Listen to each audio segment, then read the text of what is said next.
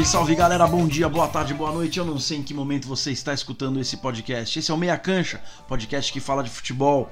Se é a sua primeira vez aqui, seja muito bem-vindo, fique à vontade. Comigo nessa meiuca, como sempre, meus amigos Ale Gaspon, Fábio Chaves e João Marco. Fala, Lê, tudo bem? Fala, careca, beleza? Fala, Chaves, fala, João. Fala aí, galera que tá ouvindo a gente. A gente começa hoje com uma música bem bacana, hein? Ileaê, a música do Rapa que na verdade é uma versão que o Rapa fez, entrou no álbum Rapa Mundi de 1996. E essa música, vou até contar uma historinha rápida aqui. A música, na verdade, é do bloco do bloco Afro Ileaê, né? Bloco que é uma entidade aí importantíssima na história do carnaval no Brasil. O compositor é, chama Paulinho Camafeu. E a, a música originalmente chamava Que Bloco é Esse? E foi composta em 1975. E aí, essa música, é, em 77, o Gilberto Gil fez uma versão e gravou no, no disco dele chamado Refavela, um disco histórico aí na, na discografia do Gilberto Gil. E aí, como uma forma de homenagem, ele alterou o nome da música e a música, em vez de continuar chamando que bloco é esse, ele colocou o nome da música como Ileaie, justamente em homenagem ao bloco, né? E aí, posteriormente, como eu falei, em 1996, o Rapa fez essa versão aí que a gente ouviu agora no começo, bem bacana, com a, com a pegada característica aí da banda, né? É, que entrou no álbum Rapa Mundi de 96. A gente tá falando disso, a música é, fala sobre o mundo negro, né? E a gente toca nesse assunto porque tivemos no dia no último dia 20 o Dia da Consciência Negra e infelizmente tivemos também um acontecimento terrível, né? Que a essa altura aí todo mundo já sabe bem do que, que eu tô falando. Um negro que foi assassinado nas dependências aí de um supermercado Carrefour lá em, lá em Porto Alegre. E acho que o, o Dia da Consciência Negra serve também como uma forma de reflexão para todos, né? E trazendo um pouco pro, pro, nosso, pro nosso lado aqui que a gente fala de futebol, é, eu queria até servir aqui como uma mensagem, uma reflexão, que a gente pudesse ter é, os negros como protagonista, não só é, falando de futebol, né, não só dentro de campo, né, porque nisso eles já são há, há muito tempo, mas eu acho que seria importante a gente num futuro próximo a gente ver também negros desempenhando função de treinador, a gente vê com mais frequência né, em grandes clubes, treinadores negros, é, médicos, fisioterapeutas, hum, dirigentes, né, diretor de clube, presidente de clube, enfim, que não ficasse só restrito ao jogador de futebol. É, acho que o dia que a gente conseguir ver isso acontecendo vai ser um sinal de que a gente vai estar vivendo numa sociedade um pouco mais mais justa e mais igual para todo mundo, né? Com todo mundo tendo acesso é, às coisas básicas de uma forma mais igual. Então é isso, nossa mensagem e começando o programa hoje com essa música bacana, Ele aí a versão do Rapa. Boa, Lê, boa. É isso, cara. É, quando a gente tiver condições iguais, é, fatalmente, com o tempo, as funções vão ter, é, vão ser mais divididas, né, entre brancos e, e negros. O problema é muito a fundo, né? E muito, de muito tempo. Fala, João. Beleza, meu velho? Fala, Joe. Fala, Ale. Fala, Fábio Chaves. Fala, galera do Meia Cancha. Porra, Ale, você sabe que eu sou fã do, do Rapa. Escolheu muito bem a música. Ainda que seja um podcast de futebol, você, você já tocou num tema que seria, de fato, a minha abertura, dada a importância da data mas infelizmente essa, esse caso, esse, mais um caso de, de racismo, independente do racismo, do tipo de agressão que foi feita com, com João, João Adalberto no Carrefour, é, é, é uma maneira triste de começar o programa, mas para quem todo mundo me acompanha sabe que eu, o quanto eu defendo a bandeira é, da diversidade e inclusão, é, para mim seria inevitável começar o programa sem citar nisso. Então é, vamos em frente, vamos tentar trazer coisas boas aqui, mas também não deixar, deixar registrado a nossa indignação enquanto amigos, enquanto um podcast de futebol sobre esse tema. Boa, João, é isso aí, cara. Importante a gente falar disso. Eu acho que se a sociedade como um todo falasse mais abertamente sobre o tema também, a gente já teria passado algumas barreiras, já teria evoluído algumas casas. Fala Chaves, tudo bem, meu velho? Beleza, careca, Lê, João, galera ouvindo a gente no Meia Cancha, como é que vocês estão?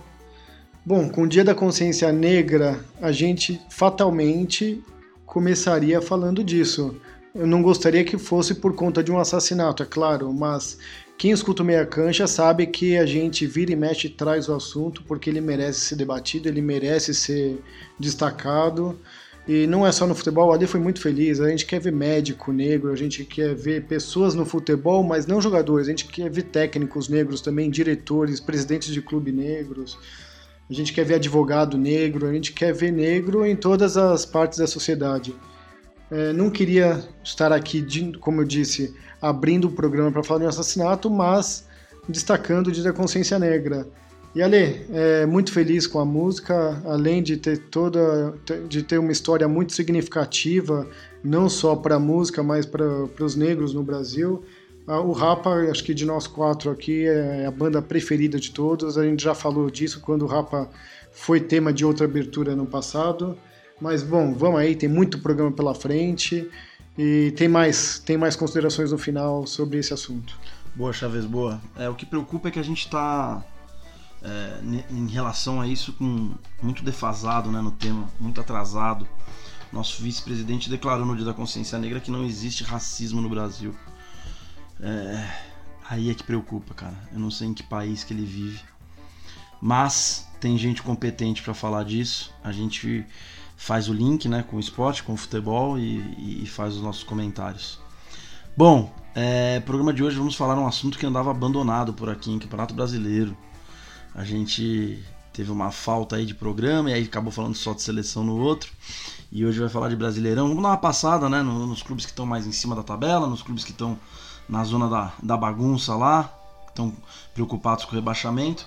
E a gente vai intercalando é, com os assuntos que estão beirando isso, né? Que são os erros de arbitragem com o VAR, os problemas extra-campo é, que os clubes têm, principalmente com o Covid. Chaves, vou começar com você, meu velho, que é, aqui do programa é o nosso líder do campeonato por pontos perdidos e terceiro colocado na, na tabela normal. É, rodada boa, né, para os líderes, é, principalmente para o Flamengo que venceu depois de quatro rodadas é, São Paulo tropeçou em casa, empatou e, e foi ruim porque era uma chance de até, dependendo de, de como fosse a rodada, ficar na, na liderança mesmo com, com jogos a menos, né? E o Galo, que está oscilando bastante, porque está sofrendo muito fora de campo, também empatou fora de casa. É, Careca, você tocou num ponto aí bem, bem interessante. O, outro dia, num programa aqui, você falou, Chaves, se eu te der aqui no começo do campeonato que São Paulo está classificado para Libertadores direto na fase de grupo, você não assina embaixo? Porra, assinava na hora. Ainda mais agora, terceiro lugar, ponto perdido. Esse ponto perdido acho que nunca foi tão falado, só comprova a zona que está na nossa tabela, né, cara? É, nunca ninguém ligou para ponto perdido, líder por ponto perdido, mas tem tanto jogo a menos aí. São Paulo tem três jogos a menos. O São Paulo faz uma campanha boa. Eu ainda não acredito para ser campeão, mas para você ter uma ideia de como é boa a campanha do São Paulo, 2007 foi o melhor ano dele. Desses nove pontos a menos, se ele ganhar quatro, ele já iguala, ele, se ele ganhar sete, ele já iguala a campanha do, de 2007, já supera, supera a campanha de 2007. Que ele foi campeão com quatro rodadas de antecedência. Mas eu não, não boto fé no São Paulo ainda não. É, você falou tudo, cara. O Flamengo, ele. Pro Flamengo, acho que foi a melhor rodada o melhor da rodada, porque ele caiu fora de um campeonato, ele vai ter aí um, um alívio para treino. O Rogério precisa botar esse time para treinar. Ele está fora da Copa do Brasil, ele vai ter uma folga. O São Paulo, por exemplo, está fora da Libertadores Sul-Americana, só que ele vai precisar preencher aí o calendário com esses três jogos atrasados. Então ele vai ficar três semanas sem descansar, que seriam três semanas teoricamente de descanso. E o Galo, ele conseguiu empatar com o Ceará com sendo com 10 casos de Covid no elenco. Então não é, não é de, tão, de todo mau negócio, não. Foi fora de casa o jogo. O Ceará não é um time fraco. Não foi mau negócio empatar com o Ceará fora. Ele se manteve na ponta, em ter mais vitórias que o Flamengo. Para mim, a briga que eu sempre disse que estava entre Galo, é, Flamengo e Inter, com a saída do Kudê e, e o brilhante trabalho do Abel, o Inter cai, despenca, ele não cai, ele despenca. O São Paulo rouba é, momentaneamente essa posição, mas o Palmeiras, para mim, que brigava por fora, para mim, no começo do campeonato, eu falava que ele brigava por fora, mais por causa do elenco, não por causa do Lucha. Ele tinha um elenco muito bom e ele tem um elenco muito bom ainda. E o Portuga está sabendo, ele tá sabendo é, dar continuidade ao trabalho do Cebola. É, ele perdeu agora, mas, porra, lógico que ele ia perder, cara. Se ele empatasse já era um milagre. Ele tava com 18 casos de Covid no elenco. Então, acho que o Palmeiras, com o elenco que ele tem, ele pode brigar pela ponta, viu? Eu não tiraria o Palmeiras dessa briga, não. Eu coloco o Palmeiras com mais chance, inclusive, do que o São Paulo. São Paulo tem ponto perdido na liderança por ponto perdido, só que ele ainda quase não teve caso de Covid. Teve dois ou três casos só no elenco quando esse surto vier no São Paulo, São Paulo não tem elenco. Ele tem um time que está ajeitado. O Diniz achou o estilo do jogo para esse time, está conseguindo é, repetir o time várias vezes. O Brenner não joga, está conseguindo repetir, mas em algum momento esse surto vai chegar no São Paulo. E uma coisa me preocupou: você falou do, do empate com o Vasco. O São Paulo pega os jogos, os melhores jogos dele, é contra time que joga e deixa jogar. Ele, ele tem três jogos contra três times que vêm fechado porque eles não podem perder ponto. O Ceará está no meio da tabela, mas não pode vacilar para não cair. Botafogo está lá embaixo e o, e o Goiás está lá embaixo. Então são times que já vêm fechados. O São Paulo não sabe, infelizmente ele não consegue tirar, é, arrancar uma vitória contra quem joga fechado. Aconteceu isso na Libertadores, aconteceu isso com o Vasco e é por isso que eu coloco o Grêmio como favorito na Copa do Brasil. O Grêmio não vai deixar jogar, o Grêmio vem fechado, o Grêmio está preparado e está em ascensão. Então, o São Paulo, para mim, não é favorito contra o Grêmio, já dando aqui um spoilerzinho de Copa do Brasil. Cara, eu quando defendo o lance do São Paulo, eu tô meio que me baseando em números aqui. É, o São Paulo ele tem 64,9% de aproveitamento no campeonato. Se ele manter esse aproveitamento nos três jogos que ele tem a menos que o Flamengo e que o Atlético Mineiro, ele faz 5.7 pontos. Vamos arredondar para baixo, 5 pontos. Com 5 pontos, ele vai para 42, ele é líder isolado com 3 de vantagem. Então, é, eu acho assim, o São Paulo tem que cair muito de rendimento para não brigar pelo título até o fim. Porque esses jogos eles não vão ser, né? As, as coisas vão acontecendo, as soldadas vão, vão se acumulando aí. A única coisa só, que é uma coisa que inclusive o João já falou, é que nem sempre esses jogos a menos são vantagem, né? Você pega a sua. Por exemplo, o exemplo que o João deu do Palmeiras e Vasco foi perfeito. É, se o Vasco tivesse jogado com o Palmeiras no momento que era o jogo, o Vasco estava super bem, o Palmeiras muito mal. Muito provavelmente eram três pontos a mais pro Vasco. Mas a minha defesa do São Paulo é baseada nisso aí, no aproveitamento do time, entendeu? no campeonato. João, já que eu já falei de você, vou jogar uma bola para você agora. A gente falou aqui há uns programas atrás do, do Abelão assumindo o Inter e do que estava acontecendo com o Grêmio. E você acertou 50% aí dos seus, dos seus prognósticos, porque o, você já tinha cantado a bola que o Grêmio ia evoluir, não ia ficar naquela.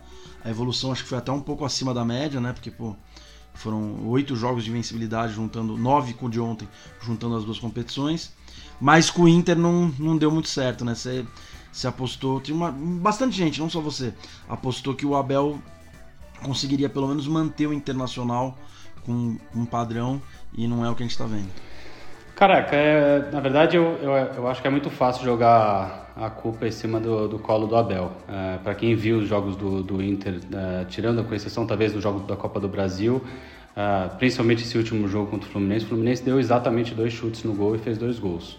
É, eles estão sofrendo com uma baita de uma crise política. O vice-presidente de, de futebol saiu, pediu demissão do cargo para disputar a vaga de presidente da, do, do, do Inter. É, para quem viu a entrevista do D'Alessandro hoje, viu que o clima entre os jogadores é o pior é, possível. Ele já falou, inclusive, que não, não continua no clube depois de dezembro. É, teve uma série de casos de Covid. É, o Lomba tomou duas falhas que foram cruciais, não só na derrota do Santos, como na derrota agora para o uh, Fluminense. É, tem, tava, tava disputando até a eliminação da Copa do Brasil em três competições. É, então eu, eu, eu, espero, espero estar certo de que eu acho que isso aqui não acho que é justo colocar no colo do, do Abel. Acho que mesmo se o Cudê tivesse ficado, poderia ter acontecido tudo o que aconteceu. É, mais para frente, de repente, eu posso falar eu estava errado e você estava, vocês estavam certos, mas eu ainda acho que é para quem acabou de chegar assumir essa bronca sozinho, eu acho que é bastante injusto. É, e, e, de novo, reforço para quem quiser ver a entrevista do, do Alessandro hoje, ela é, ela é bastante chocante. Então mostra que o clima já não estava bom e que, e que a gente inclusive falou disso é, quando o Kudê anunciou a, a, saída, que provavelmente o ambiente favoreceria a saída dele mesmo para ganhar menos e para um clube de, de pouca expressão. Então talvez ele já estava prevendo algo que ia explodir. É, sobre o Grêmio, é, eu continuo achando que o trabalho do, do, do Renato é, é bastante é, bom. É, também está em competições, vai ter um jogo bom, sem esquecer de falar que vai ser crucial para o Abel até para dar continuidade ou não, o que eu ainda acho, dado esse momento político, eu não acho que eles vão trocar de novo, posso estar errado, mas cair para o Boca provavelmente possa assar ainda mais a batata dele, mas é um jogo crucial de Libertadores no meio da semana. O Grêmio eu acho que já tem ao contrário, é, espero não queimar a língua, mas pega um adversário é, bastante inexpressivo que é o Guarani, na, do Paraguai na Libertadores, vem de uma sequência boa de, de vitórias no Brasileiro, teve um, um péssimo resultado com o Corinthians, considerando o fato de ter jogado com dois jogadores a mais, em, em, um jogador a mais em quase do segundo tempo inteiro e dois ali a partir da metade do, do segundo tempo. Uh, e quando, na verdade, quase perdeu o jogo mesmo com essa condição. Mas caso contrário, o Grêmio já com essa vitória, se tivesse feito a, o dever de casa contra o Corinthians, já estava lá, se eu não me engano, entre os quatro ou cinco primeiros, assim como o Palmeiras que, que, que falhou aí contra o Goiás. É, e hoje teve, hoje ou ontem, é, se eu não me engano, teve o anúncio da renovação do, do Renato aí para esticaram aí até final do, do brasileiro. E aí depois vamos ver o que, que vai acontecer com o Renato, se ele vai continuar essa, esse, esse longo trabalho bacana, trabalho que ele fez no Grêmio, ou se ele vai querer mudar de ares. Eu acho que os dois estão tão bem falados. Cara, é, sobre o Renato eu já tinha. É, quando o Chaves começou a bater nele aqui, né? Já tem uns dois meses eu já eu, eu tava mais na linha do João também, né? Eu falei, cara, calma, daqui a pouco ele acerta, ele é tinhoso. É, a gente tem o, o Jonas, né, que é ouvinte assíduo e que brinca que o Renato é batedor de palma, né? Fica na lateral do campo batendo palma. Eu não concordo não. Acho que ele tem, eu acho que talvez ele não seja um primor taticamente falando, mas o futebol não é só tática, né, cara? E o Renato ele entra na cabeça da, da galera do Grêmio ali de um jeito que todo ano vai surgindo moleque no Grêmio, vai surgindo o cara, vai recuperando o jogador. E o Grêmio de novo vai dar trabalho, cara. O Grêmio tá crescendo e vai dar trabalho. Parecido, é, a ascensão do Grêmio tá parecida com a do Palmeiras, né, Ale? É verdade. Só uma coisa em relação ao, ao Inter, que o João tava comentando. É, a gente entende até essa turbulência toda que, tá, que o Inter tá passando, questões políticas. Teve agora, eu acompanhei também essa essa declaração do D'Alessandro hoje, que foi esquisita mesmo. Agora, é, em relação ao Abel, a sensação que fica, assim, que ele vai ser uma peça a mais nessa, nessa turbulência toda, entendeu? Ele não tá passando uma imagem de um cara que chegou lá e vai, e vai acalmar as coisas e vai é, dar um jeito e vai é, meio que blindar o time e, e, fazer o time jogar bola é, pode até acontecer, mas não passa essa sensação assim. Você vê declarações, essa, ele deu uma entrevista agora falou: ah, é, esse jogo não teve estratégia, eu escalei os mais experientes tal, botei os mais experientes para jogar. Quer dizer, ele não ajuda também. Ele já tá chegando com uma grande desconfiança e ainda tá. Pô, chega lá, é, deu coletiva onde mostrou que ele não sabia o nome de alguns jogadores sei lá, são pequenos detalhes, mas que quando você já pega um clube que está nessa ebulição aí que está acontecendo no Inter, chega um técnico ainda nessa situação, ele acaba sendo um problema a mais, assim, né? Então, eu acho a situação do Inter complicada. É... Não sei, vamos acompanhar, né? Ainda o Abel tá chegando, vamos ver, mas não passa uma, uma sensação de que o time de vai, que vai manter o, a campanha que o time vinha fazendo com o Kudê.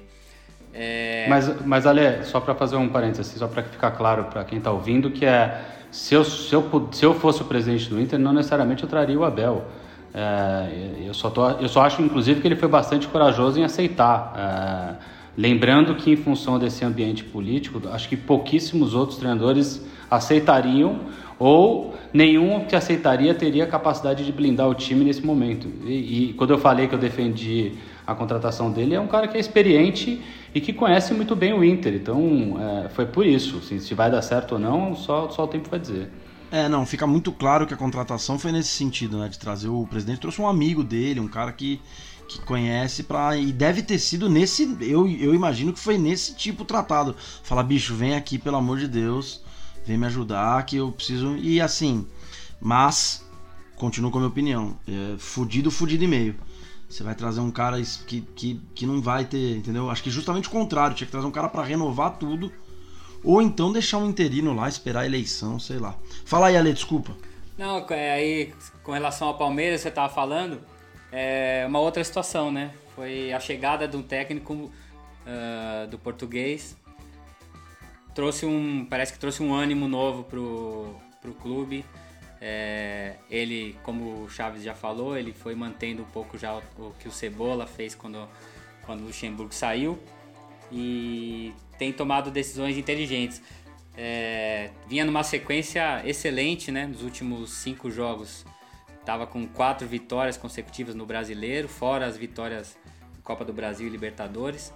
E aí tem esse fator a mais aí do nosso campeonato, se não bastasse toda essa desorganização, a questão de, é, como a gente falou aqui, time que é o São Paulo é líder por ponto perdido, por aproveitamento e tal porque a quantidade de jogos tem essa distância de um time para outro, essa diferença, né? Não bastasse tudo isso, tem essa questão esse ano é, do Covid, que virou um pouco também uma loteria, né, cara? Você não sabe é, se o seu time vai passar por esse problema, quantos jogadores vão, vão ser contaminados e vão ficar fora de, de jogos importantes. É, tem agora ainda essa novidade que a notícia aí é que o Scarpa teria sido infectado e contaminado pela segunda vez, né? Que ele já teve Covid no começo da, da pandemia e agora é, testou positivo novamente.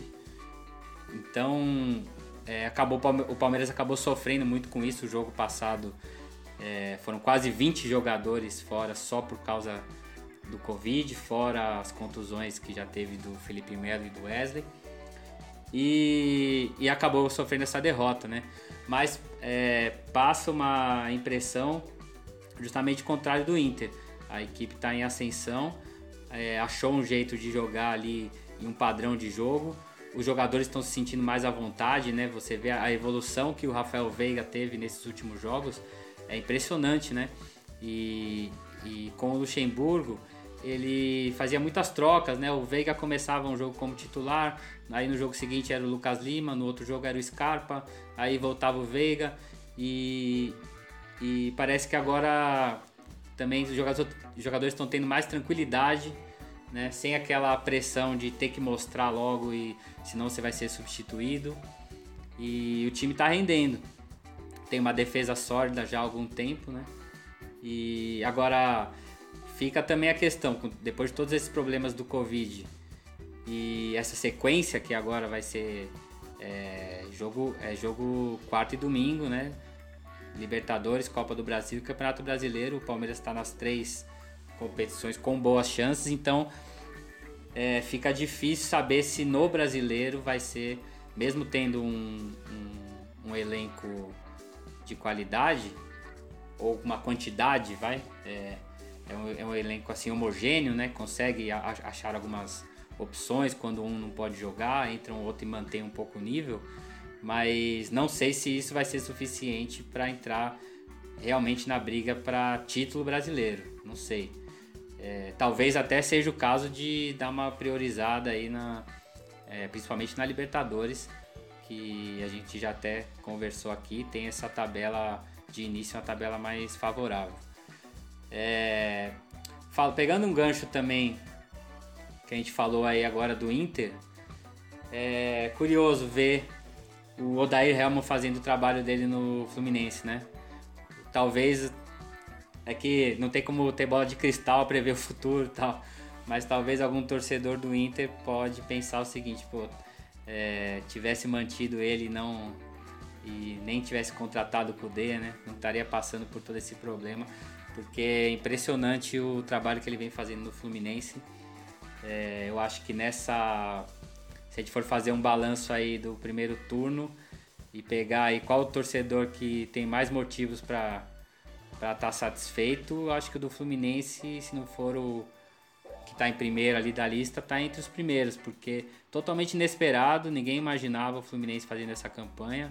Eu acho que antes do campeonato, antes do campeonato começar, ninguém podia imaginar que o Fluminense ia conseguir fazer essa, essa campanha e estar tá brigando lá em cima. E um trabalho excelente do Odair Bom, a gente, a gente até chovendo molhado, né? Que a gente já vem falando, não é de hoje, do trabalho dele. E só um destaque também para mais um time que está ali e que também acho que era inesperado foi o Santos, né?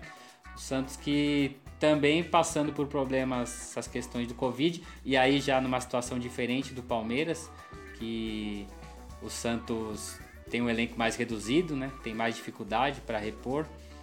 E mesmo assim está ali, fazendo uma campanha interessante, sofrendo até em relação a treinador, né? O Cuca já está fora há algum tempo aí também, por conta do, do Covid. É, acho que mais ou menos ali fecha, né? O, a, acredito que dali do, do Santos para baixo é, não dá mais para dizer que tem alguém ali com, com chance de brigar por título, eu acho, né? Eu incluo o Grêmio, Ale. O Grêmio tem o mesmo número de. Santos e Grêmio, né?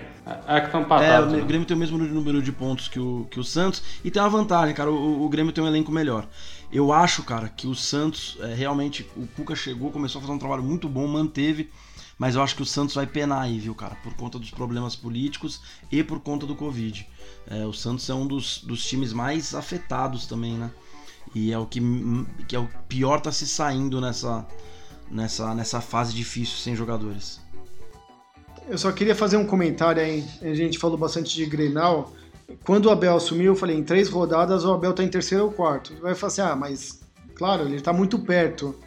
Então tá bom, vai em cinco rodadas ele pode cair para oitavo. Olha só, tava em primeiro, ele era o líder do campeonato, ele pode cair para oitavo, cara, porque tá a dois pontos do, do Grêmio, que é o oitavo. É, e, e, tem uma coisa, cara, a gente fala muito de homogeneidade aqui do, das equipes. Para mim, tanto o Grêmio quanto o Inter são bem homogêneos. Os elencos são homogêneos, você tem boas reposições, mas não são elencos fartos. Eles têm times homogêneos, boas reposições mas ele não tem elenco farto, nem Grêmio nem Inter. Aí é que eu cobro o Renato. Eu nunca falei mal do Renato. Eu, eu nunca, eu nunca detonei o Renato. Falou eu sempre cobrei mal, do Renato. Não, não. Eu, eu, eu, cobrei do Renato algo que ele não estava entregando. Mas por que, que cobrei? Eu cobrei do Renato porque ele podia entregar, cara. Porque é um cara que a gente sabe que pode entregar. Eu não, eu não ia cobrar do Diniz. Apesar do Diniz estar entregando, eu não ia cobrar do Diniz. Eu não ia cobrar de outros. Agora, pô, o Renato, cara, ele, eu até comentei aqui, ele era o sucessor do Tite, todo mundo, isso aí era unânime, ele era o sucessor do Tite, então a gente cobrava dele mais do que ele estava entregando. Bem mais que ele estava entregando, do que ele estava entregando. E o Kudê, eu até comentava que para mim o Kudê era o melhor técnico é, do Brasil, pelo menos com o que ele ele, o Ceni e o Helman, mas ele talvez um pouco mais porque ele era o líder, ele era tinha um time mais bem treinado o, o e o Senna eram o que estavam arrancando melhores resultados, mas o time que estava melhor treinado era o do Cudê. E o Renato, o Gaúcho, pô, era a nossa era a nossa decepção porque não era para estar tá onde estava. Ele estava em 13 terceiro, não era para estar tá lá. Era para ele estar em quarto, quinto. Agora uma coisa, cara, você falou que o Renato, o, o Grêmio pode brigar pelo título. Eu só não acho que briga porque é clara e nítida a preocupação dos outros dois campeonatos para o Grêmio, tanto Copa Libertadores quanto Copa do Brasil.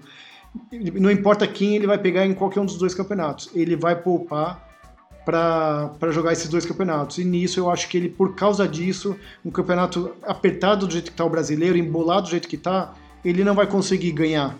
Ele não tem um elenco numeroso como ele tem, como tem Palmeiras, como tem Flamengo e até um pouco Galo ele por causa disso eu acho que ele não briga pelo título. Ele poderia, se ele jogasse, se ele, se ele fosse pro choque nos três, ele brigaria, mas por, como ele não vai, eu não coloco ele no título. Cara, é, é engraçado, não é só esse ano, né? É, já há alguns anos que tem essa.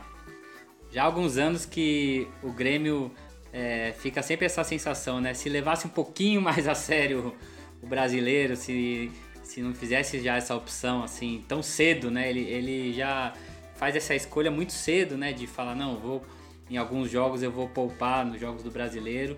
é, por causa da Libertadores e às vezes até Copa do Brasil. Bom, a gente comentou aqui, ele poupou até em campeonato. pra final do Campeonato Gaúcho, né?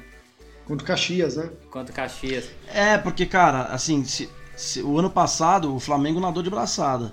Mas 17 e 18, se o Grêmio leva a sério, não sei se Corinthians e Palmeiras teriam sido campeões, não. Só pra. É, pra vou passar pro João, mas eu falei, eu concordo com você, Chaves. É, ele não, o Grêmio não vai ser campeão brasileiro. Mas eu, na minha cabeça aqui, na minha conta, do Grêmio para cima briga por título. A gente normalmente a, a gente normalmente tem essa separação mais para baixo, né? Eu acho que não. Acho que até o Grêmio briga por título e do Atlético Paranaense para baixo é, é tá todo mundo ali se vacilar correndo risco até de rebaixamento. Fala, João. Eu já queria só encerrar esse assunto da, da parte de cima, já indo para a parte intermediária e pegando o gancho do, do Atlético Paranaense. Eu, eu, acho que o Atlético Paranaense também inclui isso. Se você pegar os últimos três jogos do Atlético Paranaense uh, e falando desse negócio de poupar, o Ale talvez vai lembrar dessa, desse trecho. A gente condenou, não sei se esse programa foi para o ar, a gente condenou o técnico do Atlético Paranaense ter poupado os jogadores no segundo jogo com, da Copa do Brasil contra o Flamengo parece que deu certo, né? Porque foram depois disso eles estavam lá na zona do rebaixamento no Brasileiro, ganharam três jogos seguidos e já estão lá na, uh, na nessa na liderança desse segundo bloco de, de trás e tem um jogo da Libertadores essa semana uh, que promete, né? Porque pegar o time embalado, uh, se de fato tem alguma se tem alguma coisa por trás dessa, dessa embalada e pegar o River pela frente e já, na, já amanhã, na verdade hoje, né? Estamos gravando já de madrugada, de segunda para terça. Mas você bota ele na parte de cima ou de baixo da tabela? Ou do meio para baixo? Entendi. Você bota, você bota ele na primeira metade da tabela, no, no, no título? Não, não, no, na verdade não, não, tô, não. Só, só tô falando que é separando essa, essa ah, tá. tabela, tá. o Atlético Paranaense veio de três vitórias seguidas, embalou numa hora certa, ah, saiu tá. da, da zona do rebaixamento e hoje, terça-feira, às 7 horas, pega na Arena da Baixada o, o River. Não fazia é, nenhum imagina sentido se, estar onde estava. É, imagina se, se porra, faz um primeiro jogo em casa super bem contra o River aí e, e leva para o segundo jogo com um resultado melhor. Então, eu não, eu não colocaria o Atlético nessa zona do agrião aí de, de mas também, obviamente, não tem zero chance de, do título. É, não, eu concordo, João. Agora, analisando agora, realmente o cara acertou, porque ali era uma classificação já muito difícil contra o Flamengo, ele poupou e ele tá embalado agora, tá com fôlego. E ele teve sete casos de Covid, né? É, descobertos hoje, sendo que de titulares o Santos e o Nicão. Então o Atlético é, vai ter bastante dificuldade aí contra o River, mas realmente valeu a pena, porque a, a subida que ele deu no Campeonato Brasileiro. É, eu falei por número de pontos, né? De, de risco de rebaixamento, mas acho que também não, não, não corre esse risco. É, tá muito maluco esse meio da tabela, porque eu vou citar aqui, ó. O Atlético, a gente tem o Atlético Paranaense em nono, Bahia em décimo, Fortaleza em décimo primeiro, Atlético Goianiense em décimo segundo, Bragantino em décimo terceiro, Corinthians em décimo quarto, Sport em décimo quinto e Ceará em décimo sexto. Desses clubes todos que eu falei, tirando o Corinthians, Todos os outros, em algum momento, a gente elogiou o trabalho. Ou tá elogiando agora, ou elogiou um pouco mais para trás. Em algum momento o time fez um, um, trabalho no campeonato que mereceu elogios. Então tá tudo muito embolado, não só no número de pontos, tá todo mundo muito irregular. E o Corinthians vem numa ruindade ali que vai mantendo ele no meio, mas é o único que a gente não tem nada para elogiar. É, em nenhum momento foi elogiado, mas tá se mantendo ali também. Cara, eu diria que do, do até do Fortaleza para baixo, eu vou excluir o Bahia também dessa briga, qualquer um pode cair. Cara, eu não tiraria o Bahia não, viu? Também é, não. não. Não passa nenhuma firmeza também. Eu, eu tiro. E, Irregular demais. Exatamente. E uma coisa, né, cara? Esse bolo aí que vocês falaram, esses times, é aquele negócio, você ganha dois jogos, você sai desse dessa confusão aí. E tem o inverso também, né? Time tiver uma sequência de derrotas aí, afunda de vez, cara. É, é uma, é uma posição ali complicadíssima. E eu acho que ali o que vai pegar mesmo são os confrontos entre eles, né? Entre esses times. Eu acho que é o que vai acabar decidindo.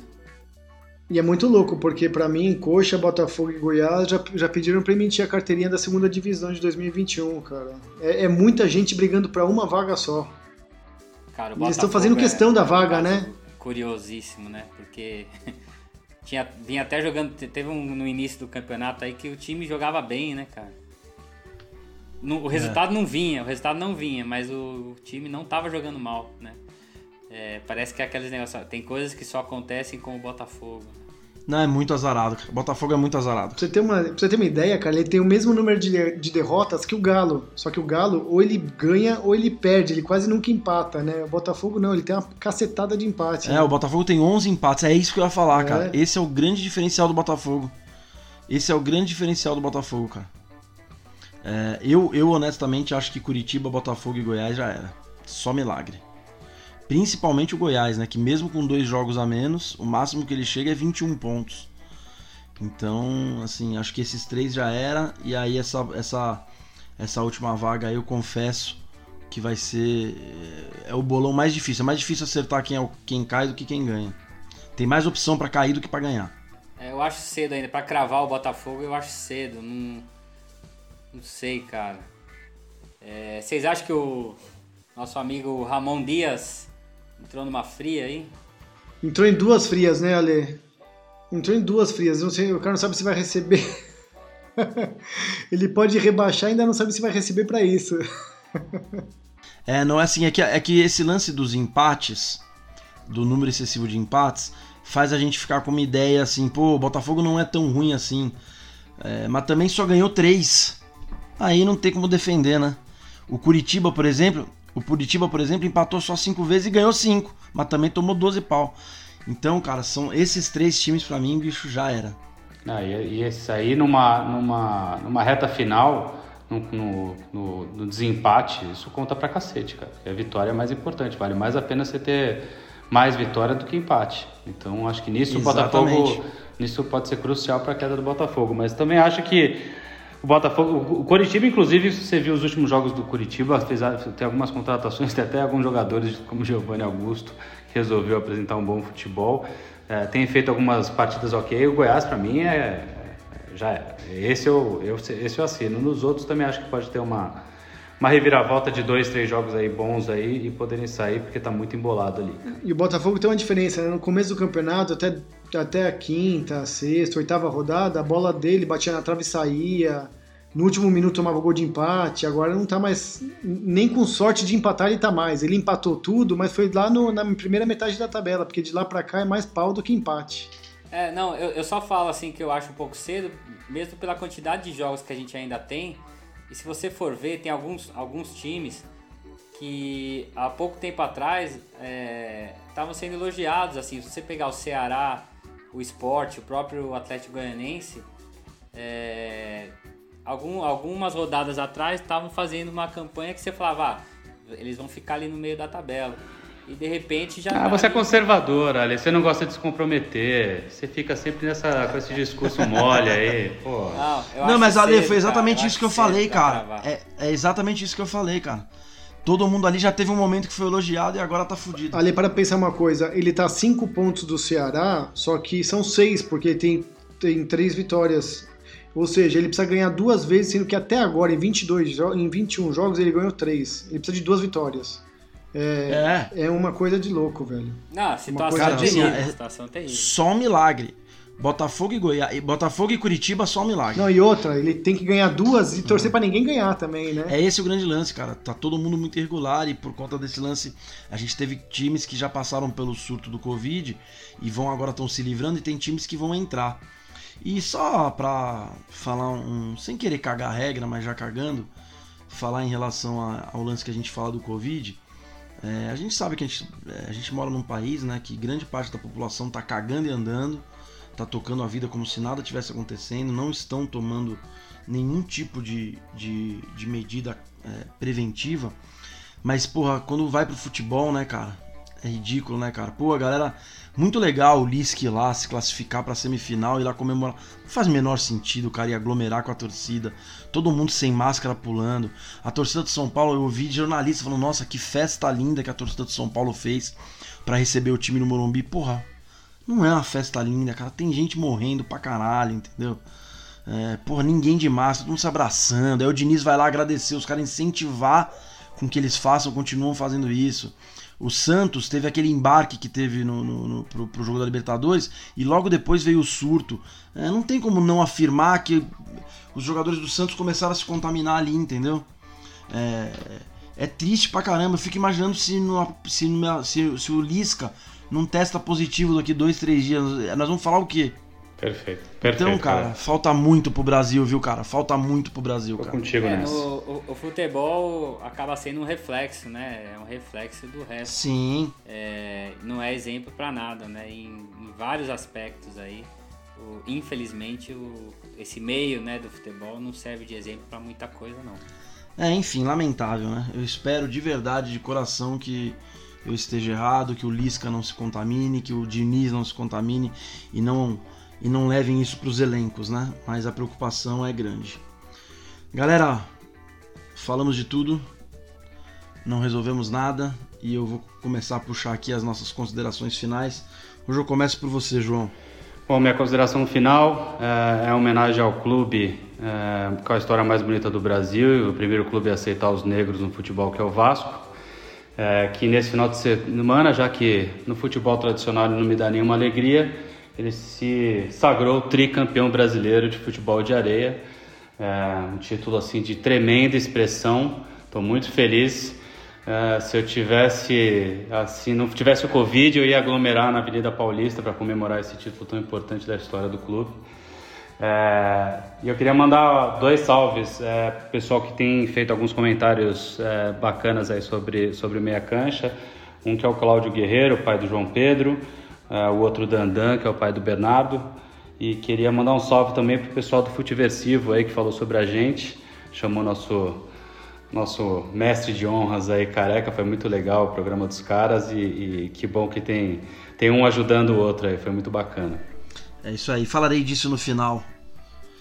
Ale? Carecone, eu já fiz aqui minha consideração, falei do alguns programas atrás aqui do Dia do Radialista, né? E então aproveitar no último dia 22 do 11 foi o dia do músico. E eu que estou sempre falando de música aqui no, no nosso meia cancha, é, valorizar também a gente quando fala aí dia do músico pensa só lá no aquele cara consagrado, no artista consagrado e tal. Eu acho legal que a gente possa também é, lembrar e valorizar aquele cara que toca no restaurante, toca no bar, que toca na churrascaria, toca na, na rua, no metrô. É, eu acho que o músico, é, esse cara, é, é, é, o cara que tem que ser valorizado, não só o, o artista consagrado aí que a gente lembra sempre. Então fica a minha, a minha homenagem aqui a todos os músicos. Último dia 22 do 11, dia do músico. Boa, Lê. Bela homenagem. Eu que já trabalhei com isso durante muitos anos, realmente a gente. É, músico no Brasil é igual jogador de futebol, cara. A gente tem uma parcela mínima que vive bem, vive bem, vive de música bem. A maioria tá aí rodando, buscando um espaço, um lugar ao sol e, e querendo pagar as contas. E você, Chaves? Bom, eu no começo do programa falei que teria, um, teria uma indicação cultural voltado para. falando um pouco do, do negro, né, da importância dele para o nosso futebol. E vou indicar aqui o livro escrito pelo jornalista Mário Filho, o Negro no Futebol Brasileiro. Ele escreveu esse livro em 1947 e é impressionante como é atual. Infelizmente ou infelizmente, é muito atual o livro, já tem seis edições. Você encontra na internet com muita facilidade, na Amazon, tem um instante virtual, é muito fácil de encontrar e pouca gente sabe, além de muita gente sabe que o Mário Filho leva o nome do Maracanã, mas pouca gente sabe que ele é filho do, ele é irmão do Nelson Rodrigues, filho do Mário Rodrigues e foi um dos é, foi o criador do termo Fla-Flu. E quando ele trabalhou no Globo, primeiro o pai dele tinha um jornal amanhã, ele foi trabalhar no Globo, ele já escrevia muito sobre futebol, ele tinha uma página inteira sobre futebol, mas foi quando ele trabalhou no Globo é que ele massificou isso, porque era um, o futebol era um esporte voltado muito para a elite. E quando ele teve a chance de escrever sobre isso no Globo, ele pôde popularizar o futebol como nunca havia acontecido antes. E ele também teve o jornal Mundo Esportivo, e que pouca gente também sabe, mas foi quem organizou o primeiro desfile de escolas de sambas do Rio de Janeiro. Por isso que Mário Filho é tão importante, não é só pelo estádio do Maracanã, não. Ele contribuiu muito para o Rio de Janeiro, apesar de ser pernambucano, contribuiu muito para o Rio de Janeiro, para o nosso futebol e para a escola de samba. Então fica aí o livro O Negro no Futebol Brasileiro, da Mauad Editora. Boa, Chaves, bela indicação, meu velho. Muito boa mesmo. É, bom, meu destaque final, como o João já falou, é sobre o Futiversivo, né? Podcast que também fala de futebol. Eles misturam um pouco mais, falam de outros assuntos extra-campo. Mas é, fica a, a, indicação aí pra galera ouvir. O último episódio eu participei como convidado. Queria aproveitar aqui e agradecer eles também. E avisar que dentro de uma ou duas semanas aí o César vai participar com a gente. E depois os outros integrantes também, Claudião, Léo Sui e o Marquinhos do Experimentando Por Aí. É, agradecer você que chegou até aqui com a gente, muito obrigado, valeu. Se você ainda não segue o Meia Cancha nas nossas redes sociais, Twitter e Instagram, é arroba meiacancha. Boa semana aí, vamos nos falando e até a próxima, valeu. Até mais. Valeu, galera. Eu quero saber, é o mundo negro que viemos pra você, pra você.